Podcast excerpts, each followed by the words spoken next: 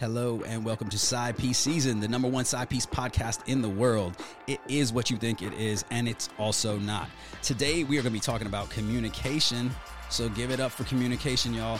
A lot of us, most of us, do not do it right. And that's why we're here.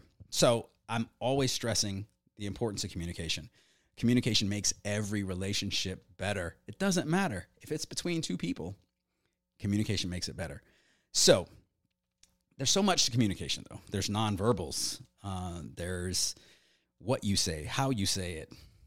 Listening foundational part of communication is listening. You got to listen to me in order to actually respond appropriately and have a good conversation to hear what i need you to hear and then respond to it or just listen to it.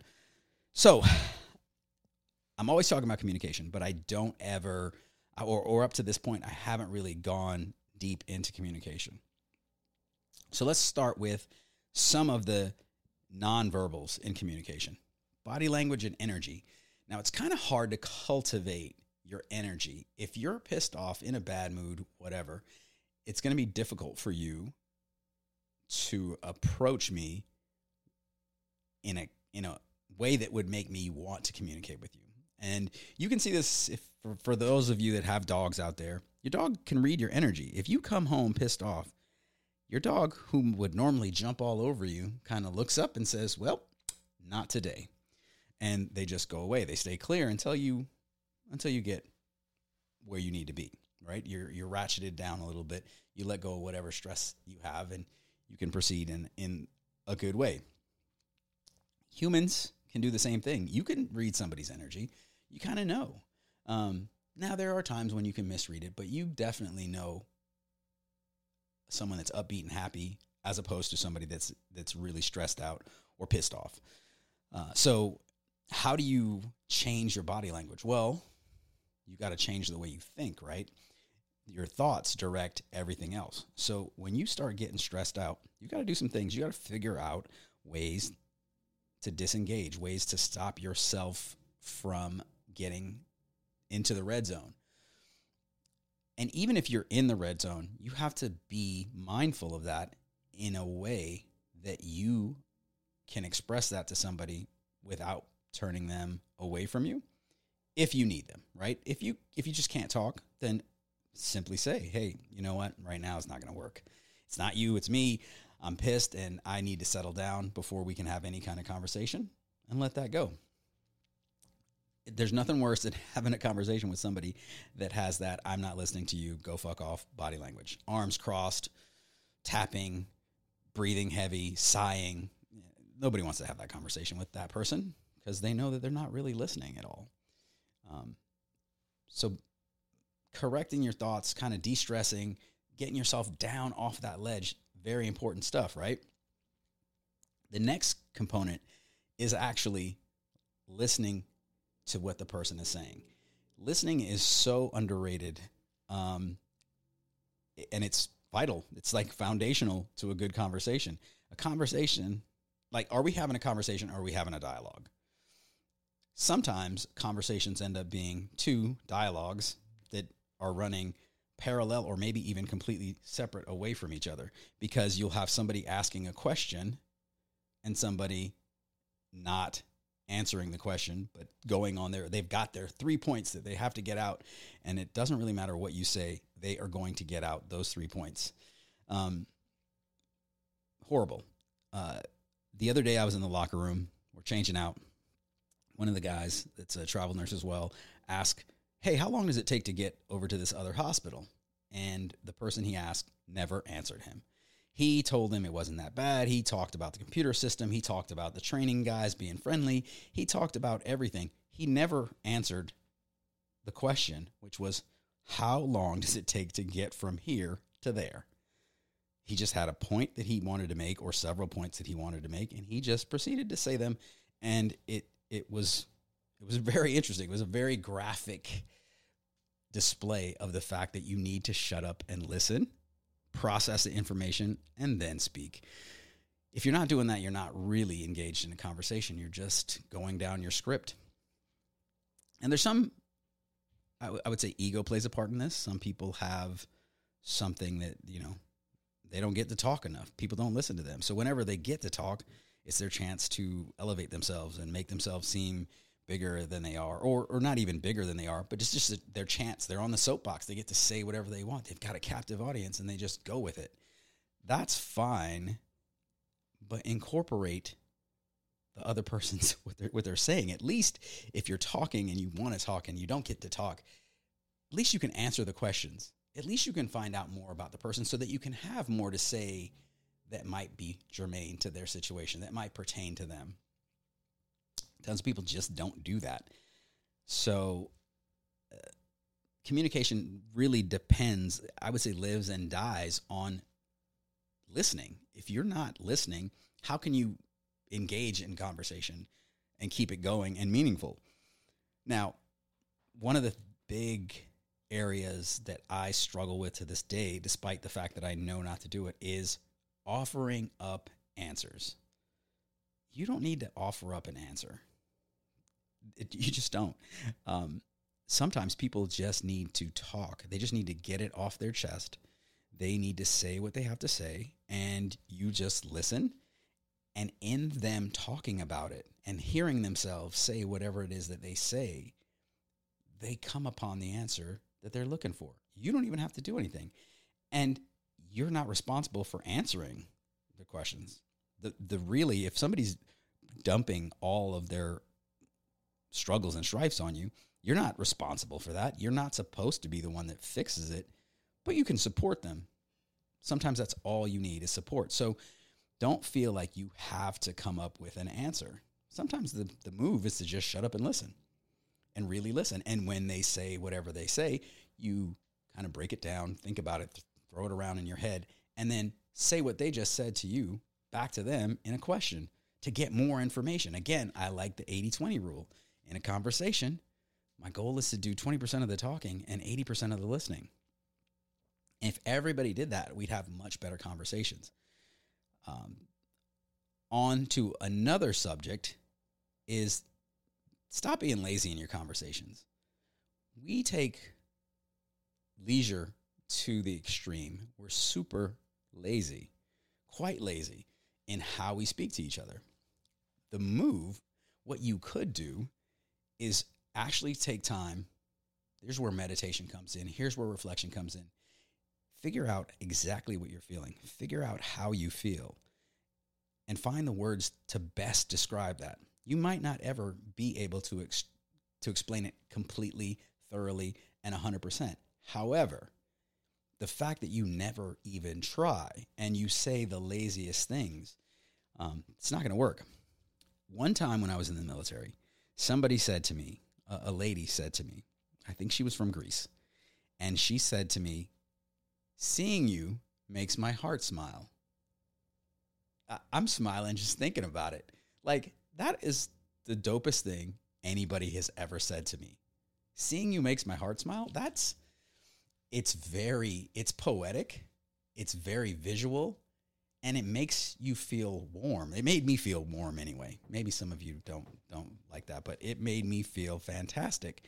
And i thought you know that's probably just a translation of something that she says at home that we don't say in english or at least in america but it's like it's so powerful. It's much better than, yo, what's up, man? Good to see you. Seeing you makes my heart smile or shine or whatever. Like that's that's an amazing, amazing way to greet anybody. Now, we can't necessarily or don't necessarily say the same things, right? There's colloquialisms um, that are based on region and heritage and culture and religion and all these things. So we might not have the same beautiful sayings that some other languages might have, but we could say much more beautiful things to each other, much more powerful things to each other, and much more exact things to each other than what we typically say to each other. It's just laziness. We don't really work to get a good grip on our language and, you know, use it to its maximum effect. Um, so I would encourage you take some time, think about yourself, think about your life, think about how good it feels to be in the presence of somebody that you know genuinely has warm feelings towards you. And then take that and figure out how to communicate at a much higher level so that when you are talking to somebody, you can say exactly what you need to say in the most powerful way that you can say it. I'm not talking about power as in force. I'm talking about like, hey, wow, I came away feeling a certain kind of way after that conversation. That guy just gave me the best compliment I ever had about just a regular everyday thing. I think we distill life down into so many things that are, if it's not a million dollars, if it's not a private jet, if it's not like it has to be big to be important and meaningful to us. And that's that's stupid. because most of us aren't living like that. And and every day is a gift. Every day is amazing. You have the chance to do anything with your 24 hours. You have the chance to interact in a meaningful, deep way with all of your relationships kids, adults, coworkers, random people on the street. If somebody was to greet you in a nice way, that's gonna that's gonna rub off. Energy is contagious. So if you're in a shitty mood, that's contagious. And a little bit of that rubs off on somebody else. If you're in a great mood, also contagious that rubs off on somebody else. When you're having these conversations, your goal should be to have a complete understanding of the other person in that moment, what they're saying, what they're going through, what they're trying to convey, and you meet them with the same and and I prefer all good energy. Now I know that's not always the case. Sometimes you just can't do it. But all good energy is what I'm after. That's my goal. That's my aim. And I really try to bring that to every interaction. Some days it's easier than others. I'm not I'm not unrealistic. I'm not Mary Poppins over here and thinking that everything's going to be perfect every day, but if you set out to listen in your conversation, dig deeper into finding out what they're actually saying so that you can understand the message because I have a personal theory that no matter how well or eloquent and succinct you may be, you never really convey 100% of what you're thinking because it's two different brains. They're not in sync enough that you could actually get somebody else to understand 100% what you meant. It just isn't possible.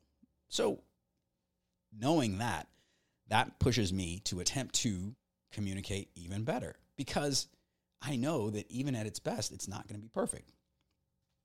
So listen, listen with your whole being, right? Listen with your eyes, listen with your ears, listen with your mind.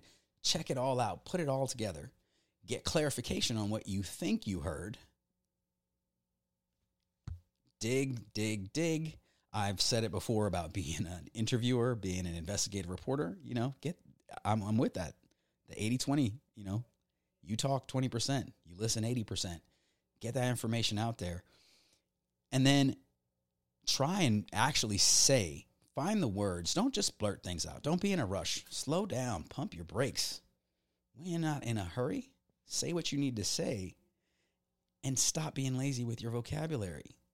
Figure out how to distill what you feel, what you're saying, what you're going through in the best way possible and transmit that message. This works in all areas of your life. It will improve your job prospects. It will improve all relationships. You're going to be happier, better, stronger, faster, all the good things if you're in a good mindset. And you can you can do that largely with the way you think and the way you speak. So don't be lazy.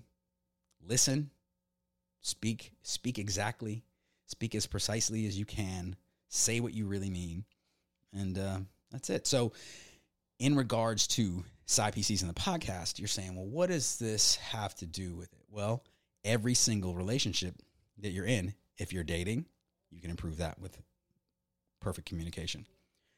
Let me run that back a little bit. I'm going to bring that back. Not perfect because it's never perfect.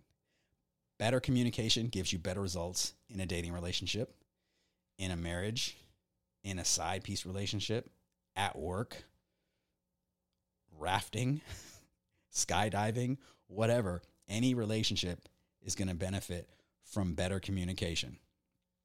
When we're at work and we're running a code on a patient, we have this thing called closed loop communication. The idea in closed loop communication is that when somebody says something, the other person that they're talking to will repeat it so that the person that said it knows that what they heard what they said was heard and will be acted on. And the person that is saying actually repeating what was said is confirming that we're all on the same page. It works in a crisis. It works in regular everyday life. It'll work for you. And that's it that's all i got for you today um, have a great friday you know have a great weekend have a fantastic week. And uh, this is Side Piece Season, the podcast. We are out. You guys have a great week. Hit me up Instagram, side piece underscore season. Hit me up anywhere. Review my podcast, subscribe to my podcast, and please like my podcast. All right, you guys, be good, and we will catch you next time. I am out.